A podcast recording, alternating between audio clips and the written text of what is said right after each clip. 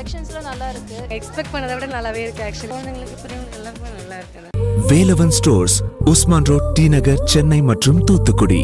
Director Rajamouli இயக்கத்துல வெளிவந்த super duper ஹிட்டான படம் தான் Baahubali one and Baahubali two இந்த படத்துல நடிச்ச ஆக்டர் பிரபாஸ் அனுஷ்கா தமன்னா சத்யராஜ் ரம்யா கிருஷ்ணன் போன்ற எல்லாருமே அவங்களோட கதாபாத்திரத்தை ரொம்பவே அற்புதமா நடிச்சிருக்காங்கன்னே சொல்லலாம். மேலும் இந்த படம் மிகப்பெரிய பட்ஜெட்ல எடுக்கப்பட்டது. அது மட்டும் இல்லாம இந்த படத்தோட மேக்ஸிமம் சீன்ஸ் எல்லாமே சிஜிஐ அண்ட் விஎஃப்எக்ஸ் மூலியமா தான் எடுக்கப்பட்டது. அண்ட் ஆக்ட்ரஸ் அனுஷ்கா பாகுபலி படத்தை நடிக்கிறதுக்கு முன்னாடி அவங்க சை ஜீரோ என்ற படத்துல நடிக்கிறதுக்காக கமிட் ஆயிருந்தாங்க.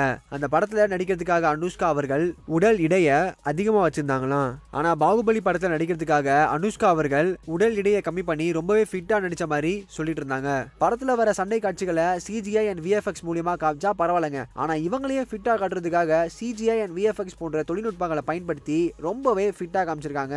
அண்ட் இந்த ஃபோட்டோஸ் தான் சோஷியல் மீடியாவில் இப்போ வைரல் ஆகிட்டு இருக்குன்னு சொல்லலாம். இந்த ஃபோட்டோஸை பார்த்த நெட்டிசன்ஸ் எல்லாருமே இந்த அனுஷ்காவை அந்த படத்தில் நடிச்சிருந்தாங்க அப்படின்ற ஒரு கேள்வி எழுப்பிட்டு இருக்காங்க அண்ட் இதே மாதிரி உடனுக்குடன் சினிமா சம்பந்தப்பட்ட நியூஸை கேட்கணும்னு நினைக்கிறீங்களா? சினி உலகம் சேனல் சப்ஸ்கிரைப் பண்ணுங்க. மறக்காம இந்த விஷயத்தை பத்தி உங்களோட கருத்துக்களை கீழே இருக்க கமெண்ட் செக்ஷன்ல கமெண்ட் பண்ணுங்க.